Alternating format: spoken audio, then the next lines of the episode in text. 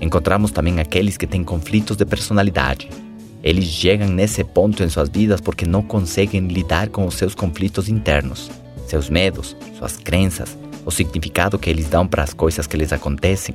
Isso produz um contínuo desgaste, estresse e comportamentos que são exteriorizados, que machucam quem fica por perto deles.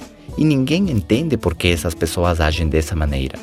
A verdade é que bem no seu interior estão as respostas.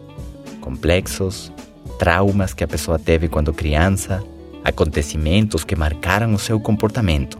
Em poucos segundos, a pessoa fez decisões que afetaram a sua vida.